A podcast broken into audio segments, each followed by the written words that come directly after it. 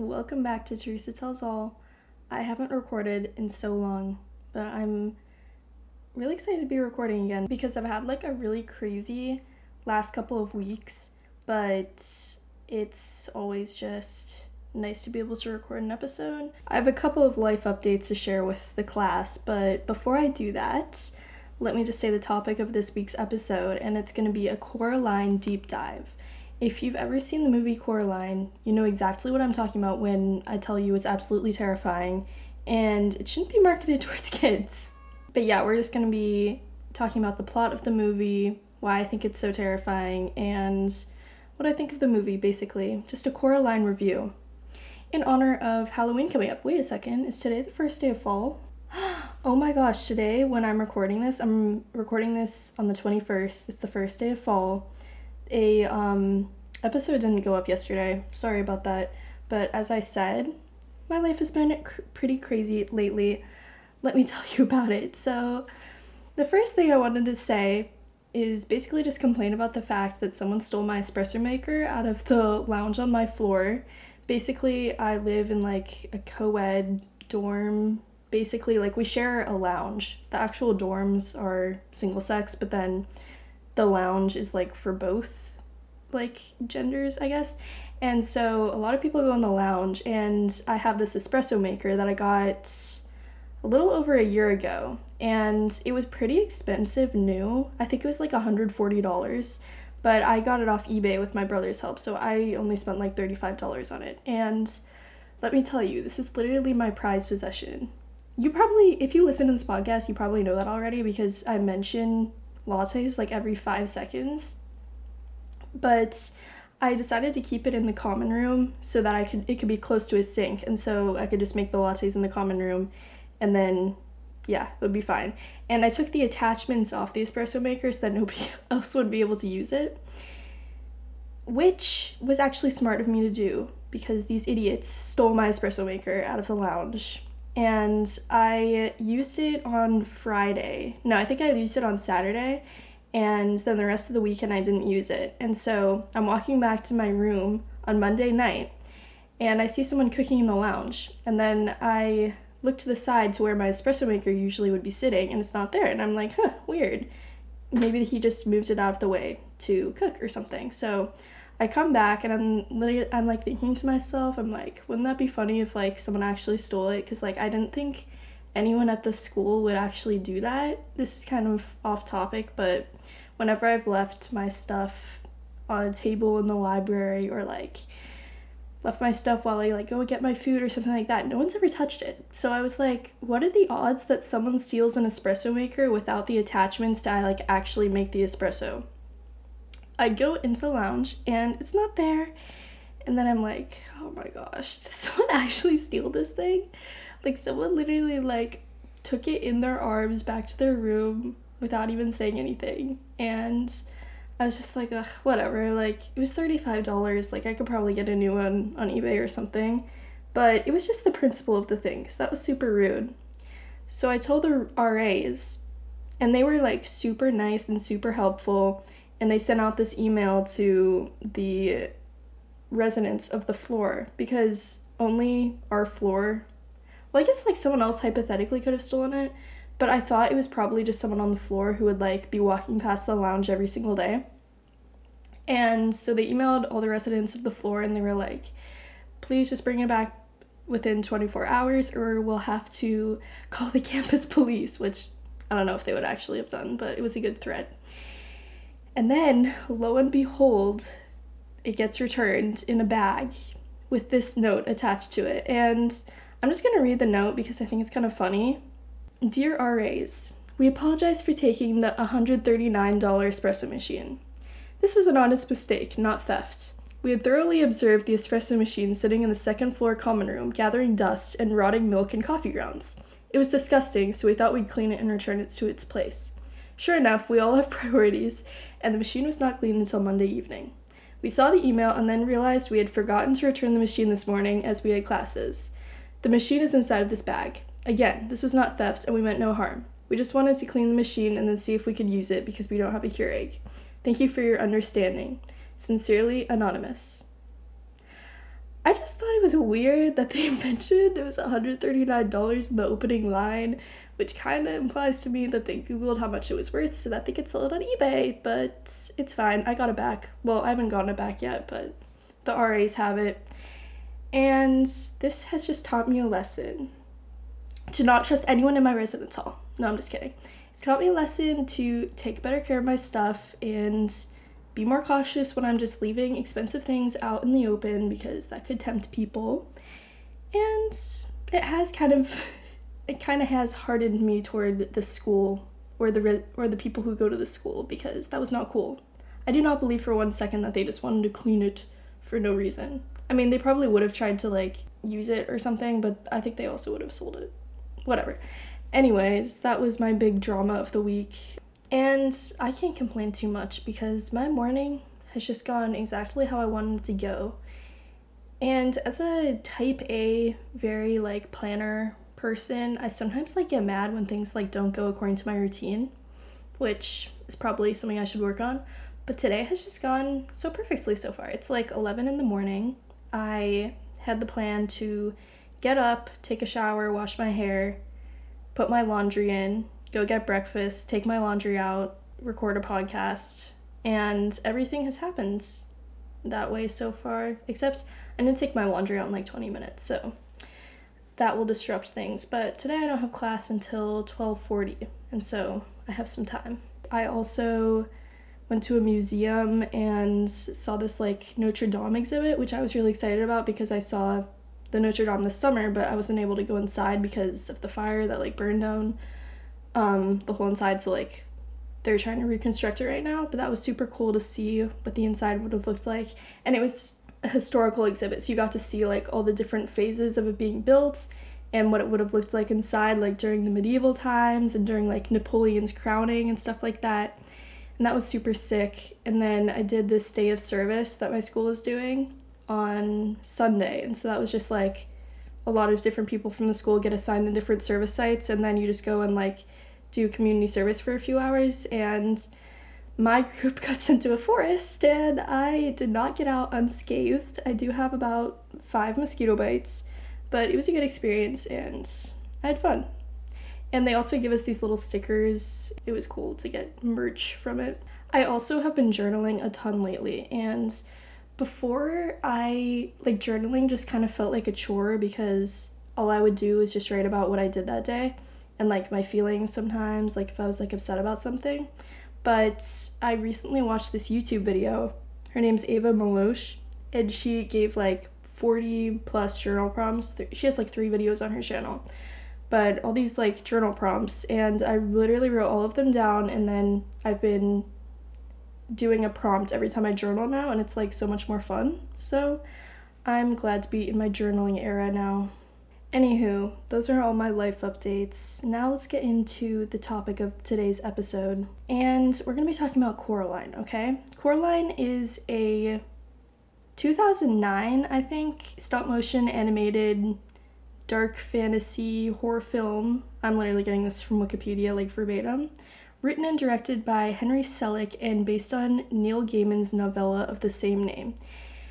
And I wanted to do this episode kind of on a whim. Like, I wanted to do a deep dive into a movie, and I was thinking, what should I do? Because I saw the Bad Broadcast did Twilight, and I was like, I wish I'd thought of that because, well, I've never even read Twilight, and I've watched like half of the movie but she did a really good job of like talk, dissecting the plot and dissecting like the themes behind it and stuff like that. So I wanted to do that. And then it's spooky season. We're approaching spooky season as we discussed. It's the first day of fall. And that can only mean one thing. I'm going to be torturing myself by watching horror movies and giving myself bad vibes and nightmares. So today we're talking about Coraline. I realized that this movie is responsible for like a lot of my nightmares as a child. And we'll get into that. But the thing about this movie is it isn't even like supposed to be a horror movie, I feel like. It's marketed towards kids. So that just kind of makes it even more like spooky to me because I've heard there's like this phenomenon, or I don't know what you would call it, but a lot of kids are like fine with this movie, but then adults see it and they're like really creeped out by it because it's literally about a kid getting kidnapped and like a kid being in danger. So I think that's interesting. But let me tell you about the first time I was exposed to this movie. I think I was either eight or nine, and I was on a plane going somewhere with my family. And I happened to not be sitting next to any of my parents, and then I think like my older brothers were sitting in front of me or something. And so I just decided to watch a random kids movie, you know? Innocent little me, I wasn't stupid. I wasn't gonna watch something that I knew I'd get in trouble for watching. And honestly, I was eight years old, so I just wanted to watch an animated movie. So I see this movie, and it was one of the movies they had for free on this plane. And I'm like, okay, this is probably for kids because it's animated. Little did I know this movie would scar me. And I remember my, like, during the credits, I was like, oh my gosh, that was so scary. And then my brother came over and he was like, you watched Coraline? And I was like, yeah. And then he was like, that's so scary. Why would you watch that? And then I'm like, bro, if this 13 year old thinks it's scary too, then it's probably actually terrifying. So, yeah, I remember I was freaked out by it for like multiple years, and then I never watched it again. Well, I have watched it since then. I think I was probably like 11 when I watched the second time, and then I still thought it was like freaky. But yeah, I still find it unsettling watching it again, but I do have like a greater appreciation for the animation style, and it is a pretty good movie. So, my Halloween costume, I'm thinking about being Coraline because then I could just wear a blue wig. I would just need a yellow jacket, yellow rain boots. I think that would be cute. I think Emma Chamberlain was Coraline a couple years ago, so maybe I could just copy her.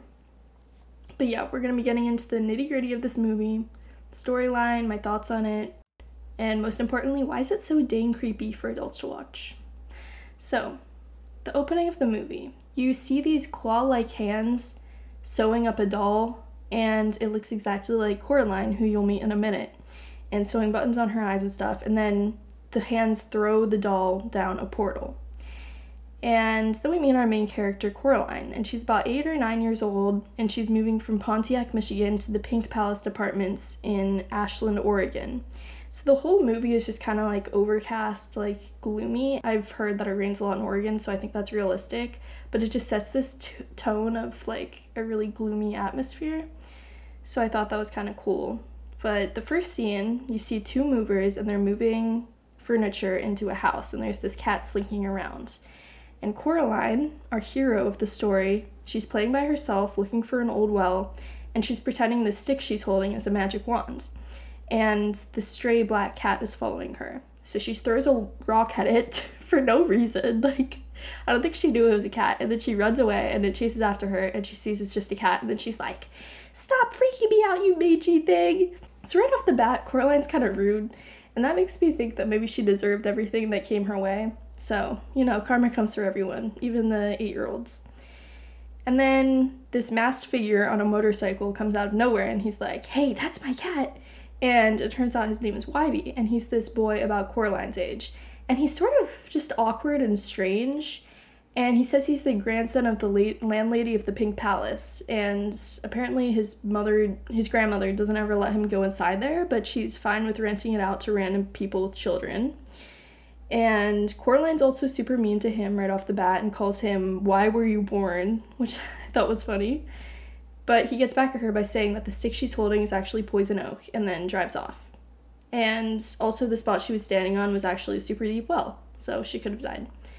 This will be important later, the well, remember that. So that night she's in her house and her mom is typing on, away on her computer, and this leads me to one of the most disturbing parts of the movie. Her life is actually super depressing. Her parents are these botanists, scientists, I don't know exactly, but basically they moved her out of her hometown and they're in this random house and all they do is work from home trying to write this catalog about plants, but they don't like to garden because they hate dirt. And so every time Coraline tries to suggest doing something, they're like, Leave me alone, I'm trying to work. And then at this part, she tries to tell them that she almost fell down a well, and then they have no reaction. So, yeah. She gets a package from Wybie, and it has this note that says, I found this in my grandma's attic. Creepy, right? And lo and behold, it's this doll that looks exactly like Coraline. Coraline's like, huh, weird. And her parents aren't paying attention to her, so they don't care either. So, why was this not a bigger point of concern that there was this doll that looked exactly like Coraline? I'm not sure. But her mom tells her to go explore the house to try and get her out of her hair.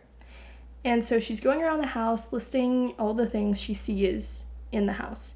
And then she sees the doll that looks like her in a blocked off door, and her mom opens it for her, and it's all bricked off. And then at dinner that night, Coraline's complaining about her dad's cooking, and her mom's like, We've been over this. Your dad cooks, I clean, and you stay out of the way. So I'm starting to think that these people just hate kids and they shouldn't have had a child. And then she goes to bed and she puts the doll by the bedside, which will also be important later. Tonight, the mice wake her up and they lead her downstairs towards the door, which doesn't have any bricks anymore. And she goes through the doorway, and it's this portal, which low key looks like the McDonald's play place. Like, you know, those tubes you crawl through on the play place? That's what this portal looks like. Anyways, she's like, something smells good. And then she sees her mom in the kitchen cooking, which her mother doesn't do in real life. And she has these buttons over her eyes. This lady introduces herself as her other mother. And so they talk for a little bit, and then her mom sends her to the her dad's study where he's working, and she's like, Tell him that dinner's ready. And he's playing this song about Coraline that low key slaps. So you should go listen to it. And then Coraline just stays there for dinner. She's just like, okay, well, they have roast chicken here. And her mom sa- says something about like how they know she has poison oak. And then Coraline's like, what did she say? but she's like, okay, I gotta get home. And then she ends up falling asleep in her bed in the alternate dimension. And then when she wakes up, she's back at her real house, and the doll's still staring at her. And then she tries to tell her parents in the real life, and they're like, don't care. They're like, you must have been dreaming. So she tries to give her mail to her neighbor because she got the wrong mail, and he has the circus of jumping mice. And he's like, they have a message for you. Don't go through the open door. Which she doesn't listen to. And then she goes to visit her neighbors called Miss Spink and Miss Forcible. And they're these retired actresses who, spoiler alert, are super weird. They have all these stuffed dogs. Like they're dead dogs that they just stuffed and they keep them on a shelf. And that was another part in this movie that creeped me the F out. And one lady is going to read her tea leaves and she gets a you are in terrible danger warning once again, which Coraline doesn't listen to. And so Wybie and the cat are following her around, and Coraline accuses him of trying to scare her with the doll he showed her. And she calls the cat a big fat wuss puss for no reason. Like, leave the poor cat alone. And then Wybie's like, I just found the doll. It was it's probably as old as my grandma. And then he makes her take pictures of him pretending to eat slugs. And then he's like, Yeah, I've never been inside the Pink Palace. And then he tells her that his grandma's sister disappeared when they were kids. So that night, Coraline gets led into the other world by the dancing mice again. And her mom's cooking, and her dad is gardening and riding around a praying mantis car, which, fun fact, are known from, for eating their offspring or something, right? Aren't they like cannibals? And then he has a garden in the shape of her face, which Coraline thinks is sick. And so the other Wybie is there, but he can't talk. And the mom is like, I fixed him. By like sewing his mouth shut so he can't talk. And Coraline's like, hmm, I like it. so the mice are doing their thing and they're having this little circus. And there's this other world version of Bobinsky that is doing the dancing mice thing. And then they all watch her sleep. The next day, she tries to open the portal, but it's closed. And it turns out that her mom locked it. And she tries to tell her mo- parents what happened last night, but once again, they don't care she goes school supply shopping with her mom and picks out these gloves, and her mom is super stressed about her catalog getting published and won't let her get them. And she's like, Put them back. And then Coraline goes, My other mother would let me get them. Her mom leaves to go food shopping, and Coraline finds a key, and this time unlocks the door, and Wybie's cat is watching her. So she goes through the portal, and her mom has a new outfit for her. Wybie's cat is still there and he starts talking to her because he can talk in the other world and he's like, But I'm just a big fat wuss puss, right? And he's like, low key, this place is super weird, bro. I wouldn't trust anything you see. So Coraline goes into the actress's house and it's this huge theater with all the dead dogs watching. And here we get to the most disturbing scene of the movie. the naked old ladies dancing on the stage. I do not remember this part of the movie from when I was a kid, which is probably a good thing. But why would you put that in a kids movie? Anyways, the old ladies turn into young acrobats and they're like doing tricks in the air with Coraline and she's like this is epic. And then her parents tell her she can stay there forever if they sew buttons on her eyes. And she's like, No way, you're not sewing buttons on my eyes. And she goes to bed. And they're like, Soon you'll see things our way. Coraline wakes up and she's still in the other world. And the dad's playing piano and he's acting super weird. And he's like, I mustn't talk when mother's not here. And it's like he's running out of batteries or something. And so you get the sense that the mother is like controlling everything people are saying and like all the different elements of the other world. And the cat talks to her and he slaughters one of the dancing mice and it turns into a rat. And he's like, they were sounding the alarms to the other mother. And then Coraline is pretty freaked out by then. And so she tells her mom she wants to go home. That's when this movie gets straight up terrifying. And this was nightmare fuel for my eight year old self. The mother is like, heck no, you're not going home. And she turns into this terrifying witch, which is her true form. She casts Coraline in this dungeon and she's not alone down there there's all these ghosts of the children that got kidnapped from their families. And some of them are super old timey. They're like, You must be careful, miss. And they're talking like early 1900s kids. And they tell her that the other mother is actually called Beldam. And she spied on their lives from the dolls that looked like them. And then she saw they all weren't happy with their lives in the real world and lured them into the other world. And then she convinced them to stay by sewing buttons on their eyes, and then she stole their eyes and their souls. The ghosts tell Coraline that the only way they can be freed is by finding their eyes, which are scattered throughout the other world. Before I go any further, can we just talk about how depressing that is? That everyone that the Beldam kidnaps is a kid that's depressed? That's so sad. As an adult watching that, I can see like why that would freak out an adult watching that because when you're a kid, you like don't understand like I guess, depression. But then when you're an adult watch this, you're like, damn, that's super sad actually. And low key, that would mean that it's just all the parents' fault that they didn't give a good life to their kids. And it's, not even like Beldam, like, she's not even the real villain of this movie, it's the parents. But let's move on. So, Coraline promises the ghost children that she'll find their eyes and she'll free them. And Wybie, our king, rescues her, the other world Wybie, not the real one. The one with his mouth sewn shut, remember? And Beldam sewed his mouth into a smile because I guess she was pissed that he was frowning so much before. Honestly, justice for Wybie. But Coraline escapes back home, and she can't find her parents, and all the groceries that her mom got are on the counter and they're rotten. And Wybie, the real version, shows up and she's like, ah, it's the Wybie that talks. right after he just saved her in an alternate dimension. And she figures out that Wybie's grandmother is one of the lost souls and is stuck down in that dungeon. And when she tries to tell him what happened, he doesn't listen. So she goes to visit the old ladies, and they give her this little triangle that helps to find lost things, which is never it's never really explained like where this thing came from.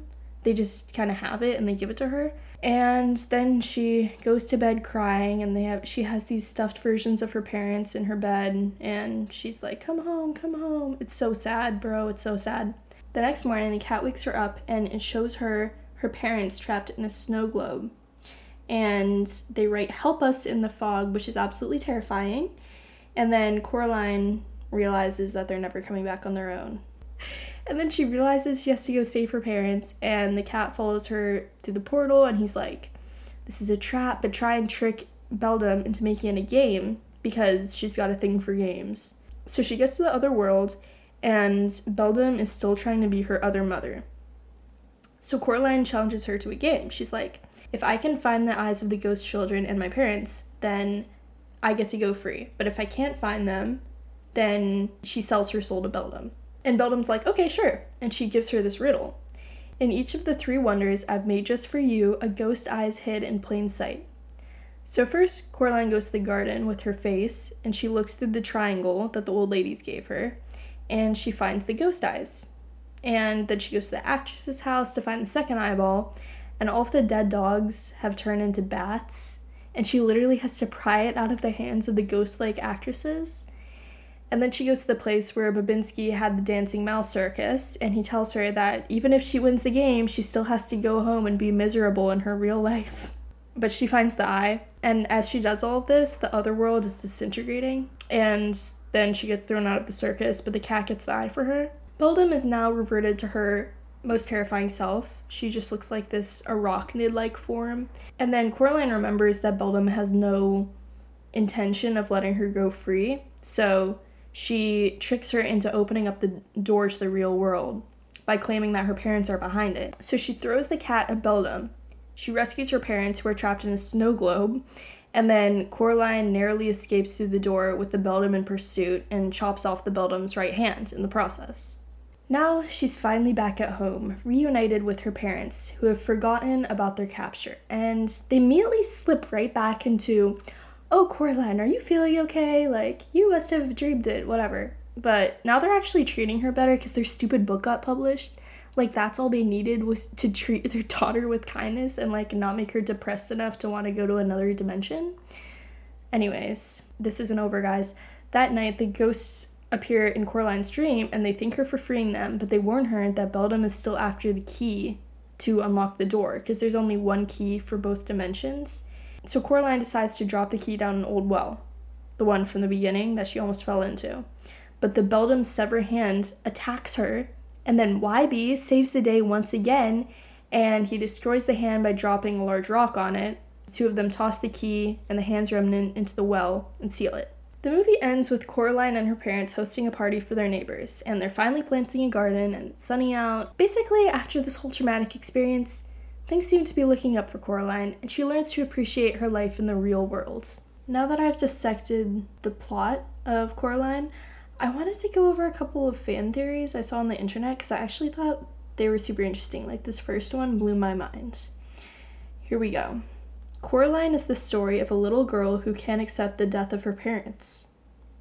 Near the beginning of the film, Coraline's mother makes a comment about their plans having changed since the accident and points to her neck brace.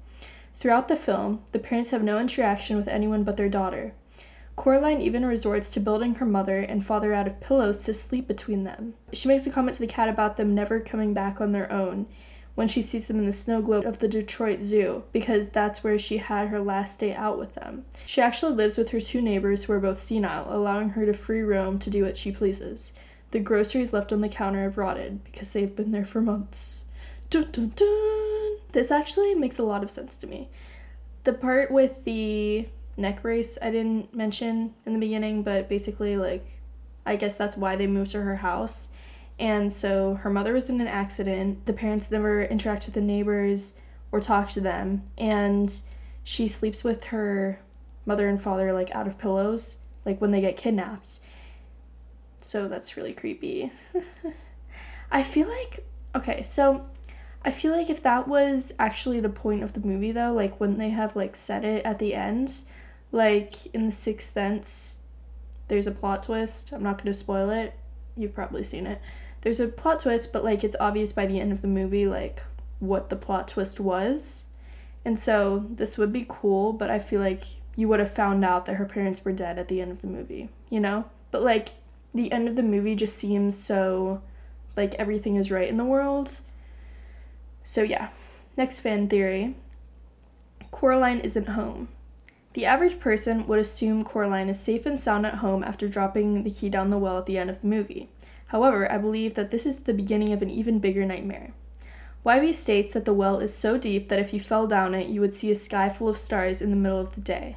Now, as a child, I never knew what that meant, I just went with it. However, thinking about it, the other world is always nighttime.